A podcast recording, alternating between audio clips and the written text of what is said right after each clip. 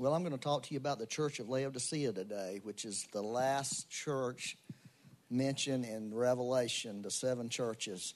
Probably that church, everybody knows more about that church than any church. If you've been a Christian for very long, uh, it's known as a lukewarm church, right? So you kind of know about that, probably.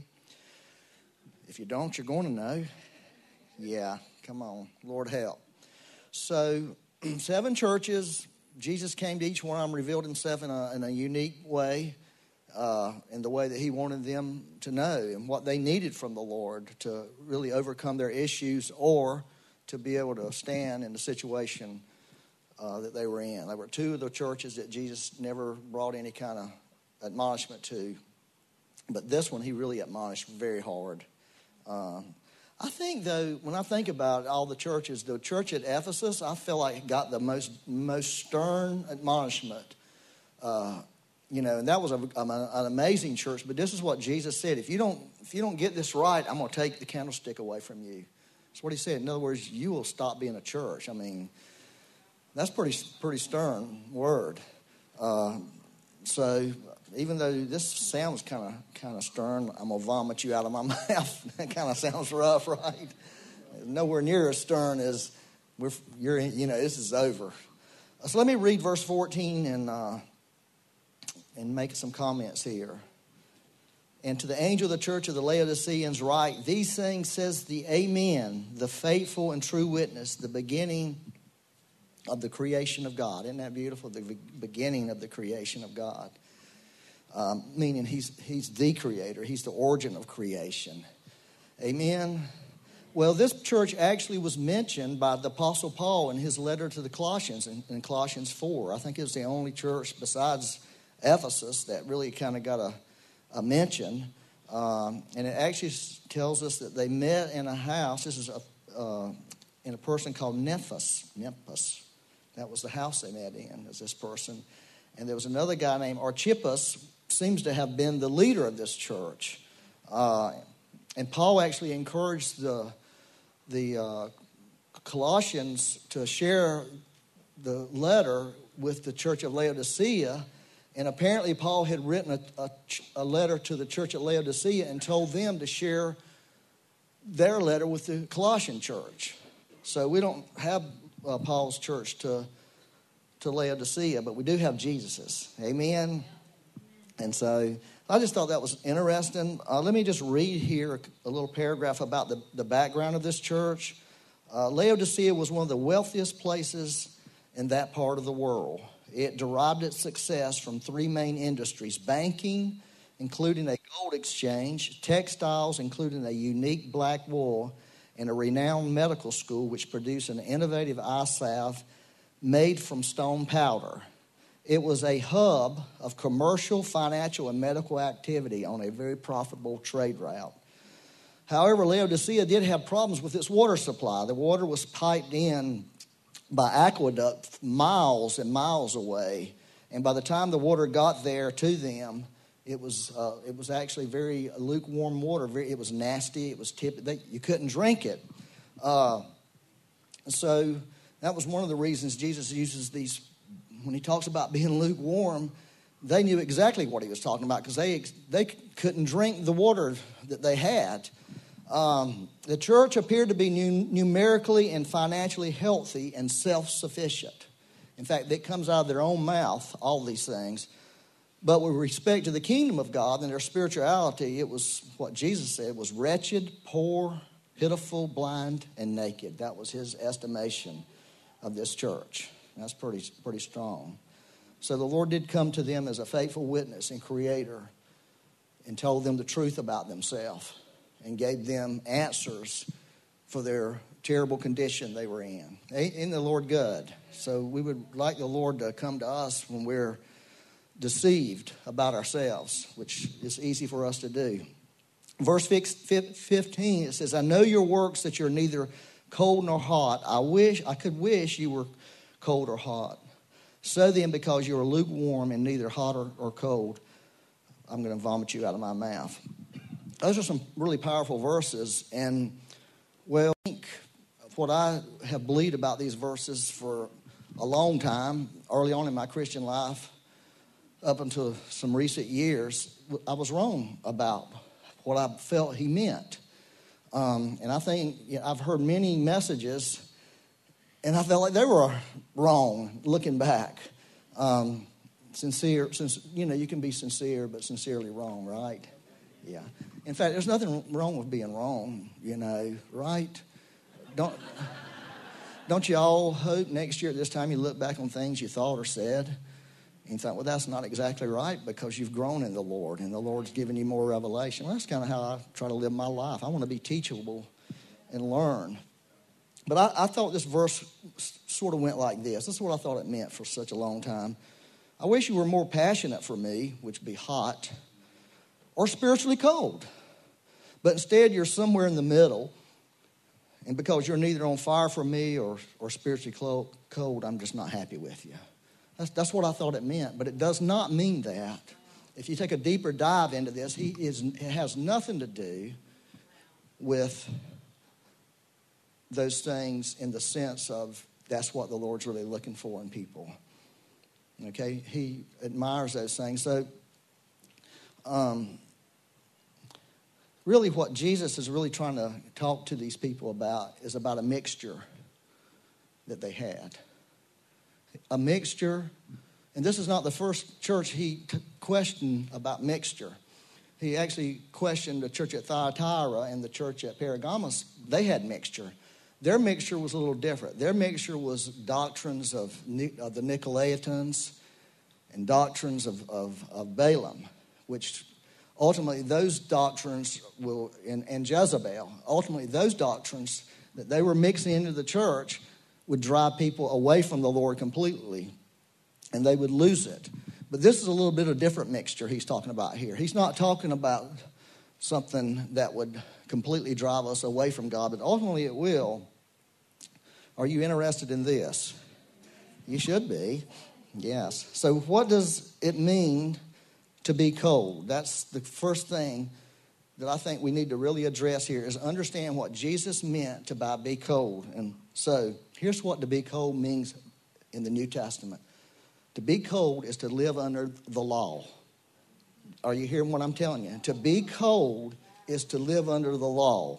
For us, we're not talking about uh, Hebrew, you know, all the Hebrew laws uh, we wouldn't necessarily think that way. But for us, law is about what I do for God, not what God does for me. Law is about my performance, not Jesus' performance. Law is about me doing things for God's love, acceptance, and approval rather than doing things from God's love, acceptance, and approval. Did you catch that? One, you're doing it for, the other, you're doing it from. Are you, are you with me? okay?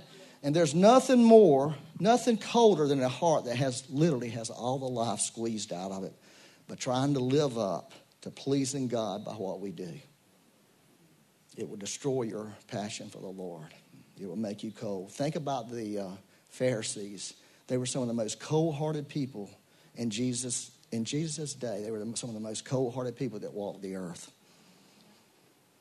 And so that's what the Lord's coming to these people. Now, it's interesting that he said, uh, Why I would wish that you would be cold. Does that not kind of make you wonder? Think about it. Have you thought that's, that's what really clued me in that Jesus is not talking about, you know, our passion or spiritual passion or lack of spiritual passion. It's when he said to these people, Listen, I'd rather for you to be cold than lukewarm. Does that, that's a really, so why does he say that? I'm glad you asked.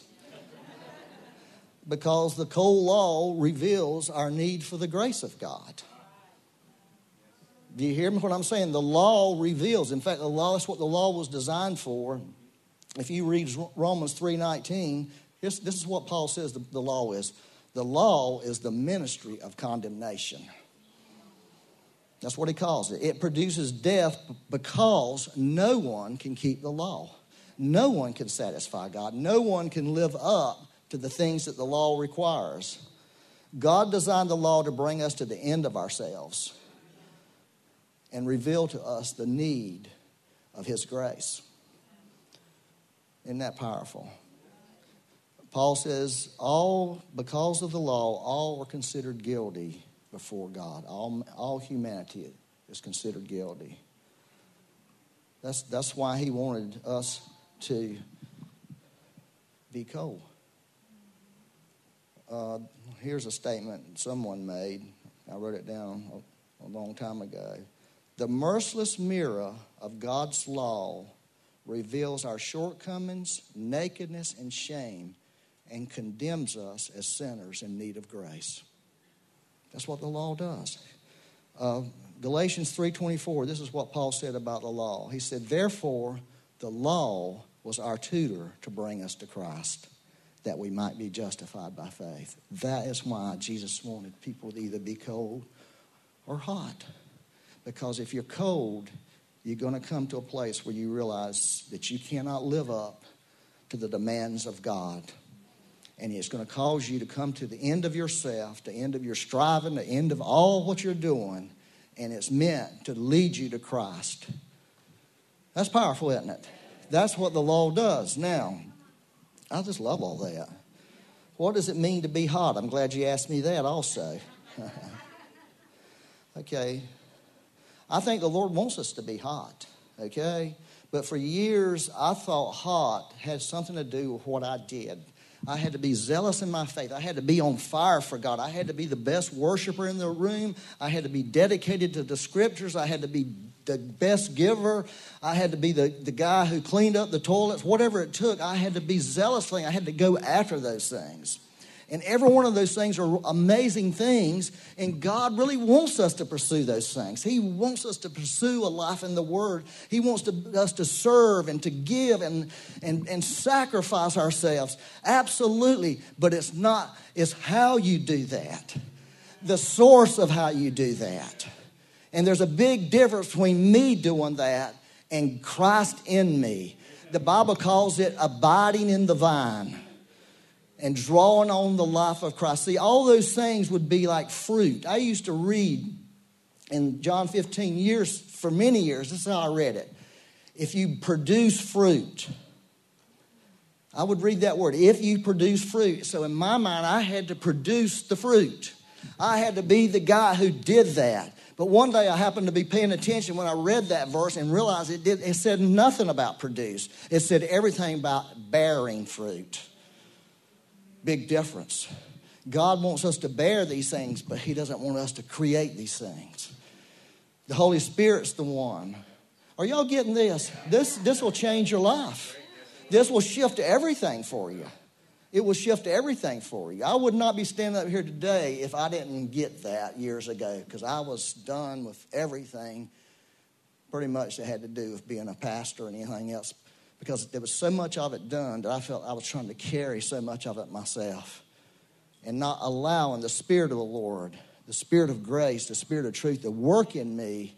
God works in us to will and to do His good pleasure, and learning how to allow that, learning how to allow the grace of God to do what only it can do. I think this is pretty good myself. So, the key to being passionate for the Lord is abiding in Christ living in His grace. Living in His grace is knowing and enjoying being loved, accepted, and approved by God. That's what it is. It's, it's, simply that. If you can live at that place, your life will radically change. That you're approved, loved, you're accepted, you're in. You don't have to struggle to get in. God has brought you in. I remember Watchman Nee talked about a lot of Christians in a normal Christian life is they're trying to get into a room they're already in. We're trying to get into something that God's already accomplished for us. And so we spend our life, it's like the people at the, at the wall in Jerusalem today banging their heads praying for a Messiah that has already come. You know, it's, it's, a, it's, a, it's a useless effort. It's a useless effort because God's already accomplished these things in Christ. Are y'all happy or not? Living in grace, listen to this, means your identity and significance comes from your relationship with God, not what you do, not what you have, not what you look like, not who your mom and daddy was, not who your uncle was, not who, who your church is. None of that. Has zero to do with that. Your identity, your significance, your belonging all comes from the grace of God and the love of God.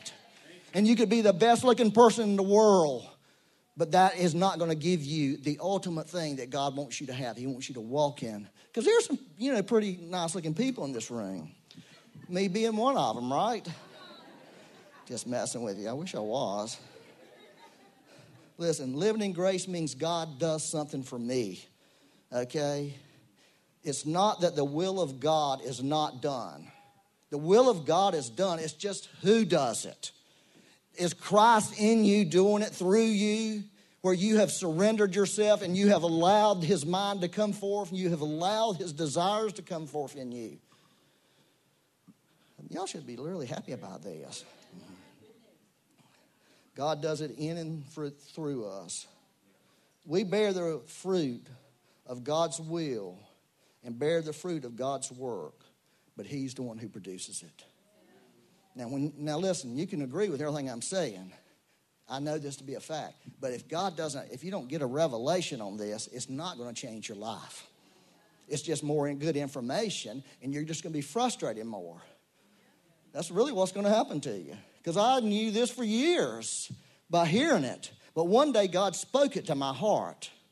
And most people come to this revelation when they, what Paul said back there in Romans 3 is when you are so broken in your life and you have come to the bottom, you have come to failure. And that's where God shows up. And God will allow you to strive and push and push and drive and bang your head till you're bloody. And when you finally give up, He'll say, Great, I've been waiting on this day all your life. I've been waiting on the day when you realize you can't do this. But when you realize that for truth, your life will shift.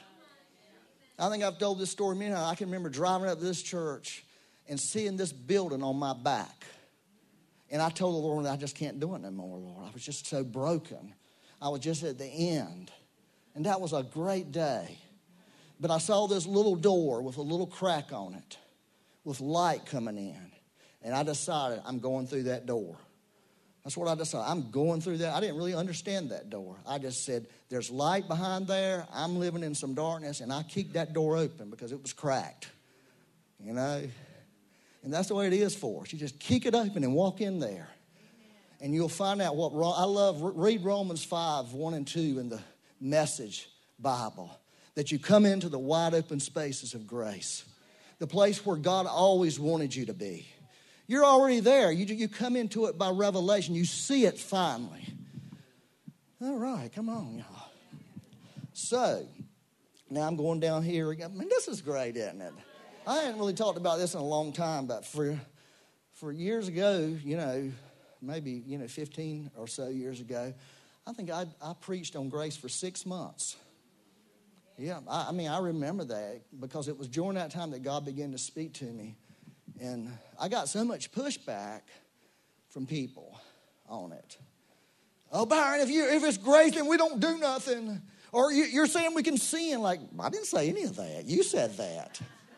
I didn't say that. God's will is done. I mean, we're not going to sin. The only way you're going to overcome your sin in, in, this life is through the grace of God. You know, that's Romans, uh, Titus 2 11 and 12. It says, The grace of God has appeared to all men. That's what it says to all men. Grace has appeared, y'all. It's all on the rise. It's like the sun rises every morning. To all men. Teaching us to deny ungodliness that's what it does if we'll allow it to be a teacher, teach us. Yeah. And I'll admit, that's a lifetime learning. I mean, that ain't no instant learning. But you can stop fighting sin and start believing in grace and start letting the grace God, of God work in you. But it is like the sun that has risen. Sometimes we miss the sun.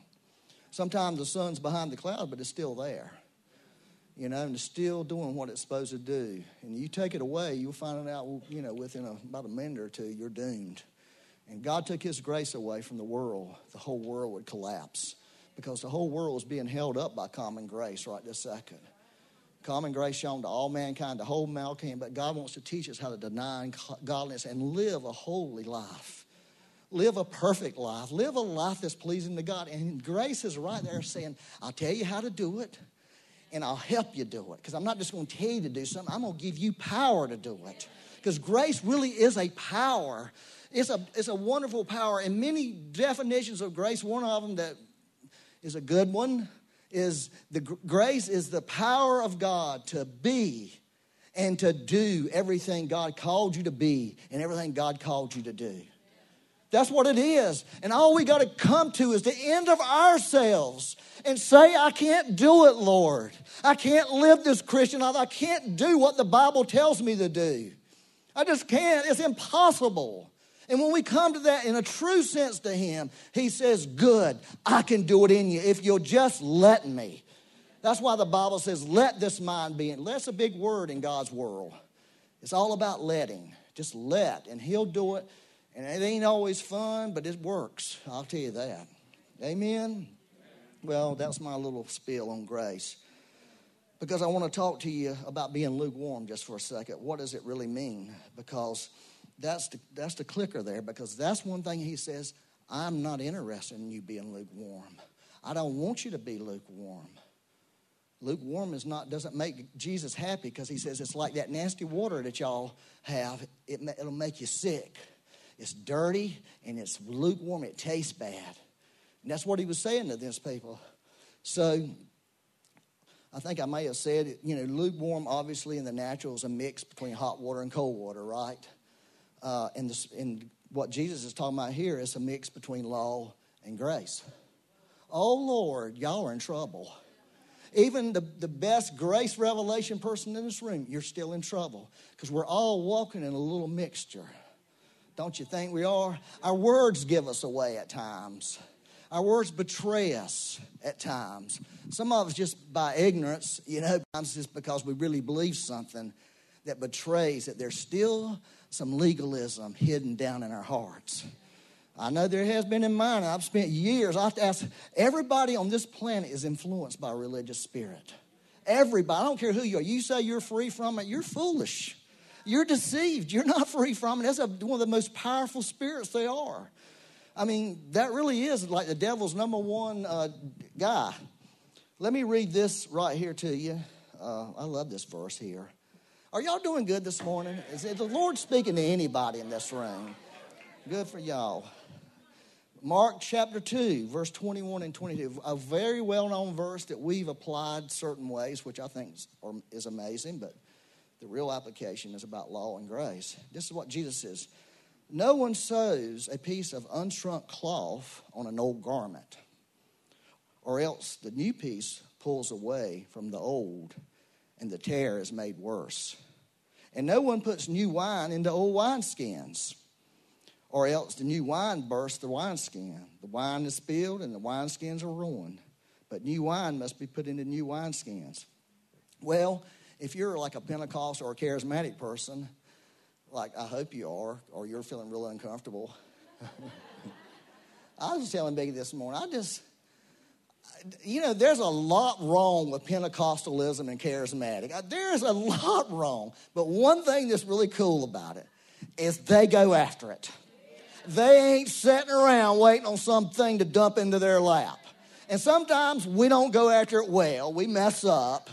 But I would rather go after it and just daggone fail at it than sit around and think that something's just going to automatically happen.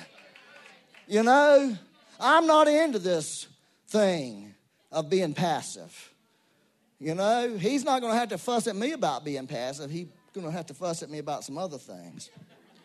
So that's why we've always used that verse about the Holy Ghost, right? Oh, you can't put the Holy Ghost in that. He ain't going to go with that, that kind of church. And it's the truth because he, he's not into, into destroying churches or people. So the application's beautiful. But really, if you go back and read the context, it has nothing to do with the outpoured spirit. It has everything to do with law and grace. It has everything to do with the, with the Old Testament versus the New Testament. Are y'all hearing what I'm saying to you? See, Jesus already already revealed this thought when he was here about mixture. Okay? Uh, he's basically saying on that uh, if you take my new way, the way of Jesus, the truth of Jesus, and I tr- try to attach that, try to fix this old covenant thing that hasn't worked, that nobody could do, nobody could fit. What it's going to do is going to make it worse. That's what he was saying. You can't do that. Or you, you will destroy if I take the new covenant of grace and mix it into this old covenant wineskin, everything's going to be lost. It's going to lose its effect. Are y'all hearing what I'm saying to you?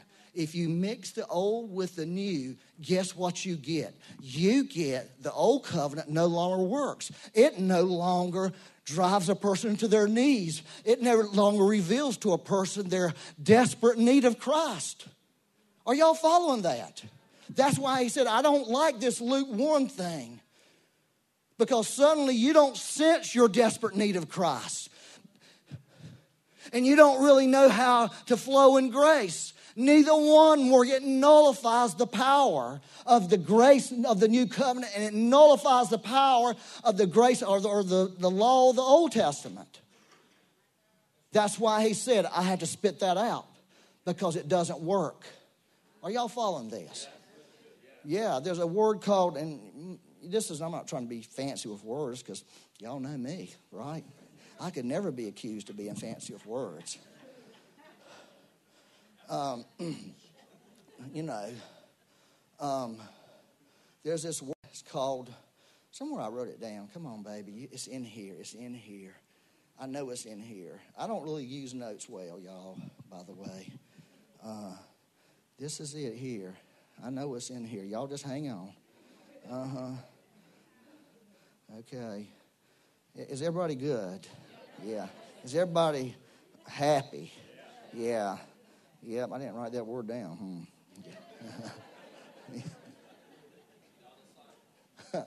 God has made it disappear. the word means it's a, it's a Greek word. It was originally used as syncretism, synchronism. Synchronism, I think is the word. Syncretism? Yeah, you're smart, Paula. It's mixture.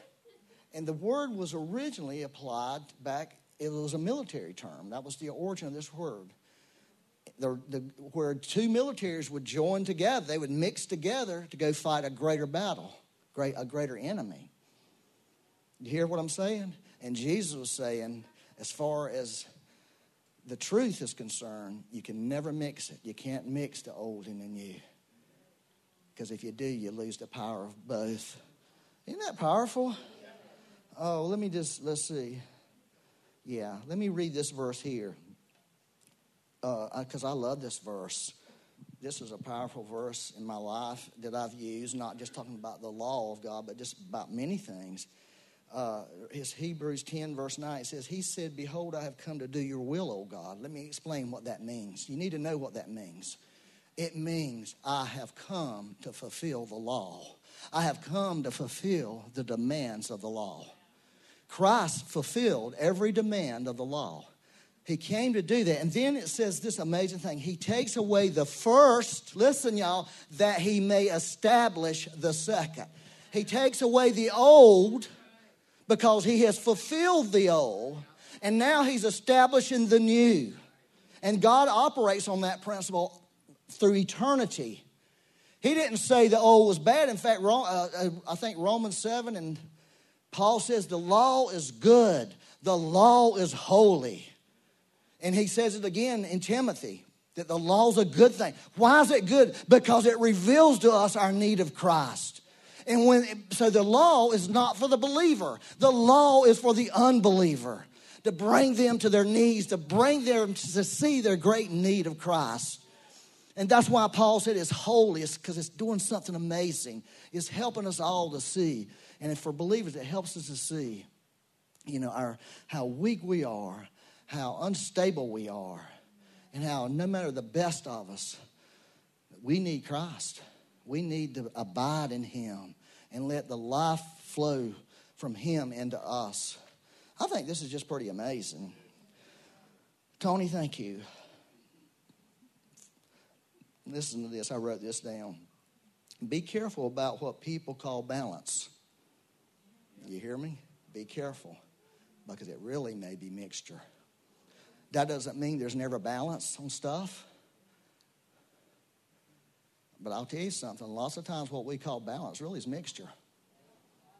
People are a lot. People, when you really start diving into the grace of God, people get afraid of it because they think it's going to give everybody permission to sin, and so the law, the law brings condemnation, y'all. That's what it does. It brings, it condemns us. But grace gives us life. And that we can't mix those two because when we mix, there's no going to be no condemnation, but not for the right reason. And there's not going to be any life. And that's really the truth. Let me read this. Uh, because you say, isn't that interesting that Jesus said that? Because you say, see, out of their, they condemn themselves out of their own mouths. This is what the, this is the lukewarm water of lukewarmness. I am rich, I have become wealthy, and I have need of nothing. I have need of nothing. That's, that's lukewarmness. That's happens to us. I have need of nothing. I'm rich. I've become wealthy. And Jesus says, Don't you know? You're wretched, you're miserable, you're poor, you're blind, and you're naked. That's, that's your real state. So we have these. Remember that thing, the emperor's thing? Emperor's new clothes? This old crazy guy walking around naked, thinking he had clothes on. Yeah. And that's really really what Jesus was saying. You, you don't know that, but you're naked, man. You're wretched. Do you think you're awesome because you're so successful? You're successful in yourself? And you think that really matters eternally? Do you think on your deathbed that's going to really matter? It's not. It's not going to matter. I've read these things about hospice about what people talk about their, their great regrets. I've not read one, one regret from any dying person like, I wish I'd have worked harder. I wish I'd have made more money. I wish I'd have been more successful. No, I wish I would have took better care of my family. I wish I'd have loved my wife more. I wish I would have eh, eh, made sure my friends were okay. That's, those are the true riches. Those are a person who's connected to Christ. Now, let me make it really clear, y'all. Jesus is not condemning riches, success, or any of those things. Let's don't be idiots here and swing over to the over into the law. Jesus wants people to be rich. He wants them to be successful. He just doesn't want them to depend on that. He doesn't want us to get our identity from that. Here's something Rhonda told Becky, Rhonda Baumgardner. Lord bless her. She was talking about Joe Gibbs, the guy who owns the race and you know he was a coach. I was thinking, well, that guy, I wish he'd give me some of his money. He's rich. She says, not really. He's not rich. He's not wealthy. You know why? He's giving it all away. He gives his money away. When he sees poor people, he helps them. You know, his wealth is God's wealth. It flows through him. So, you know, if you're feeling, you know, if you're wealthy this morning or, or headed that way or want to be that way and it's a godly desire, go for it you know, but just don't let that be who you are. Let who you are come from Him. Or wealth, we can say wealth, we can say any of this. What, name it. Your looks. Uh, get every preacher in the world that's got an anointing that can preach well. Is that what your identity is? What are you going to do when you quit being able to preach? Pretty girl, what are you going to do when you get to be an old woman with wrinkles? Get Botox. Yeah, you might need to. Help us. but you see what I'm saying? All those pretty girls are, I like pretty girls. Well, Becky's pretty, okay? I, I like a pretty girl. One. One girl. Just to make it clear. All right? Because I want to stay alive after this. I don't want to die. she doesn't get Botox. She don't need Botox. But I don't, if you get Botox, I'm good with it. Whatever you want to do. Just don't get your identity. I got to quit this before I get. Uh, in the Laodiceans' own words, we hear the lukewarm, lukewarm drink of arrogance, self assurance, and independent thinking that mixture creates. Jesus can't drink that, he can't handle that. That's why he says, I'm going to spit you out of my mouth. Listen, it says, I counsel you to buy from me gold refined in the fire, that you may be rich, white garments, that you may be clothed, that the shame of your nakedness may not be revealed, and anoint your eyes with eye salve, that you may see. As many as I love, I rebuke and chasten. Therefore, be zealous and repent. So the question is see, these are the things the gold and the garments, that was all the stuff that they had going, the eye salve, and he's using that. How do we buy from Jesus? I, for years, like, well, how do I get this? I want this salve. I really do, Lord. I want this so bad. Tell me how to do it, Lord, and I'll buy it. I had a funny feeling money wouldn't buy it. Here's what the truth is stop trusting in yourself, stop trusting in your efforts, stop trying to please Him. Trust Him. Trust His efforts. Trust what He has done. That's how you get it all. You get it all like that. You don't get it. You get it all. You get the garments. You get the eye salve. You get everything. You get the true riches because you're trusting Him, trusting in His finished work, trusting in what He has done. And you stop trying to be a good Christian and you let the best Christian there ever was and ever will be. Live his life through you, and you will exceed. Your life will do more than you ever thought you would. It takes surrender to do this, it takes brokenness to do this. You know, and that's really that. The Lord loved the Laodicean, Laodiceans. That's what he said. I love you. I love you. That's why I'm, I'm coming after you so hard because he loved them. He said, I want you to know I love you. I want you to know I love you. They were a true church, they were real believers. But somewhere along the line, they got mixed up and started doing all this self effort stuff. And it got them into a mess. And that's why he said this. And so, you know, I think the Lord wants us to be on fire for Him. I do. I love the fire.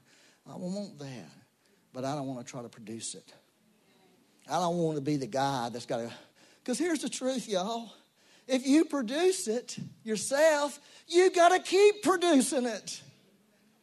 It's like I've told people before. If I had to talk you into coming to this church, I'm going to have to talk you into staying. I'm not doing either. You decide what God wants you to do and go from there. I am not going to do that. And that's the way this thing works. If we'll allow the energy of God the life of God, the power of the Holy Spirit to work in us, then we will live the life that He destined for us. We really will, y'all. I wanted to read this. I don't. I didn't put these scriptures out there, but I love this. I'm just going to read uh, two very beautiful scriptures. Uh, Rome, uh, Ephesians two eight. It says, "For by grace." Let's change that word "grace" to divine power, just for a second. For by divine power you have been saved through faith. And that not of yourself, it is the gift of God. The gift of God. He's just talking about salvation. It's the gift that keeps on giving. And the other one that I love, woo, and, and some of us need to jump on this one.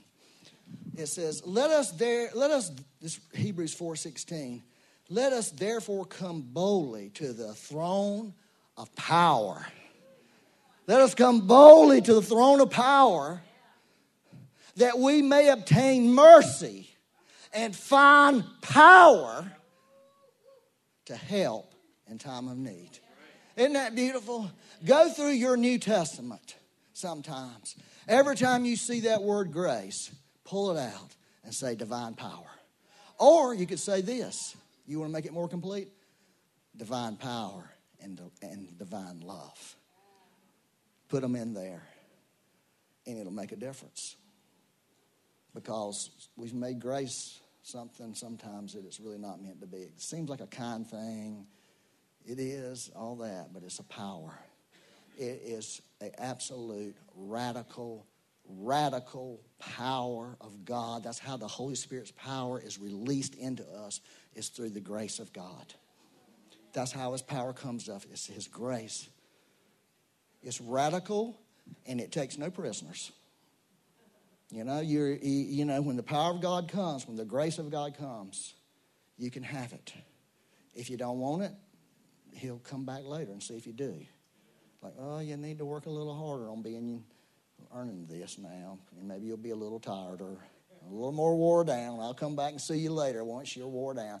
And then when you finally give, I give, Lord. hey, there was a movie one time, Clint Eastwood. How many people like Clint Eastwood? Well, I love Clint Eastwood, you know, Dirty Harry and all those things, big old pistol. And well, he was in this movie where there was this orang, he had this orangutan.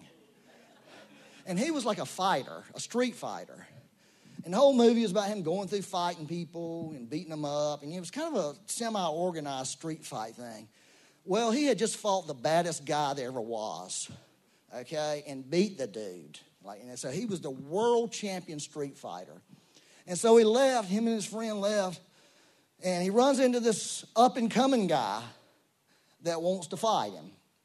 You know, so he said, okay, we'll fight. And this was a younger guy, less experienced. He would have killed the guy if he fought him. The guy punched him and he hits the ground. The guy goes off thinking, oh, I done beat the best there is. And as soon as he's outside, he just jumps up. He was faking it. He took a dive. He just said, I just really didn't feel like messing with it you know? And sometimes we just need to do that with the Lord.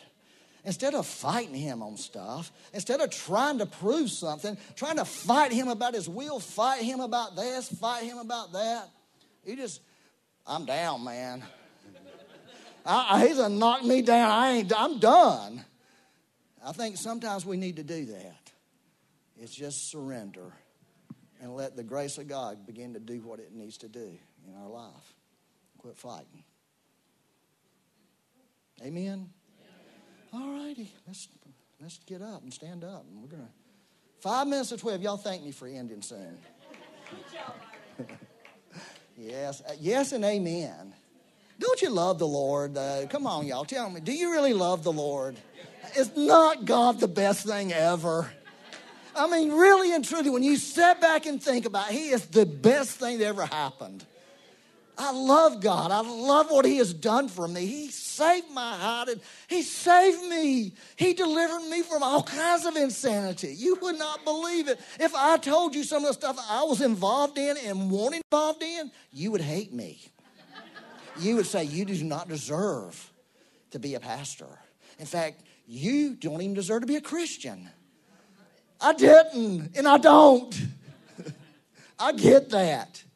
But God saved me and brought me into his kingdom and welcomed me into his house and told me, Byron, you belong.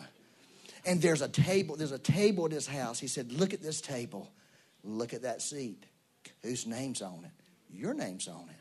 Nobody sits at that table except you. You have your place. Everybody in this room, there's a name on your chair in the kingdom. And God says it's reserved for only for you. Only you can have that place. God just so much loves us. Becky and I were talking this morning. I'm going back to 12 again. we were talking about, about how this whole thing played out through the Old Testament and how God was preserving the seed, being Christ, all through the Old Testament, right from the very beginning.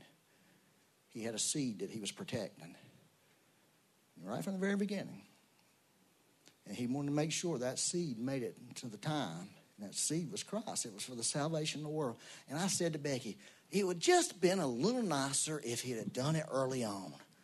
Right? Just let's just go ahead and settle this instead of hundreds of years of people dying and being sent to Hades. Okay, the place of the dead that Jesus went to and offered them out? Just in case you was wondering.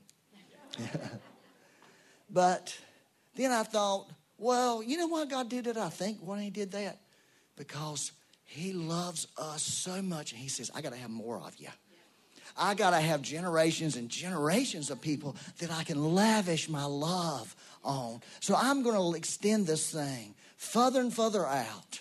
And I'm going to take care of all those people. If they really want me and they want to experience my love, I'm going to go when my son comes, he's going to go down there into the place of the dead. Not hell. Y'all, there's a difference, right? Y'all know that, right? There's hell and there's Hades. They're different places.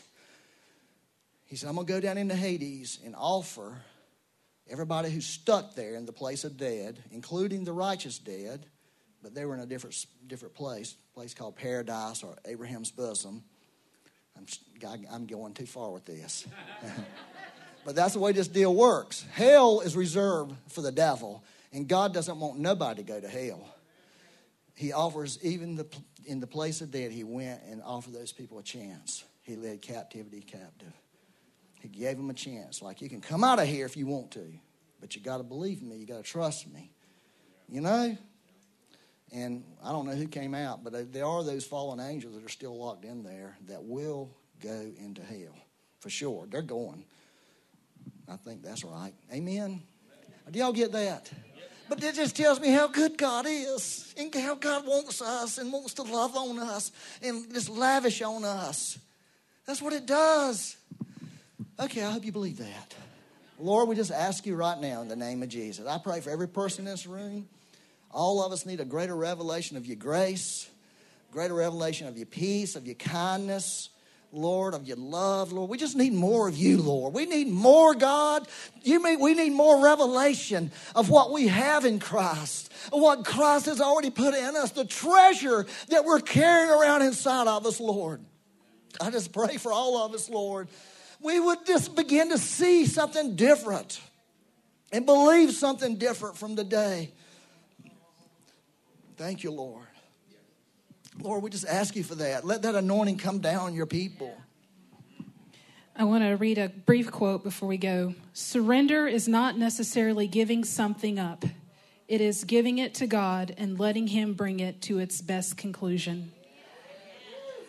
That's Janelle Logan. So, ministry team, if you'd come forward. Maybe there's something you need to give to God and allow Him to bring it to its best conclusion.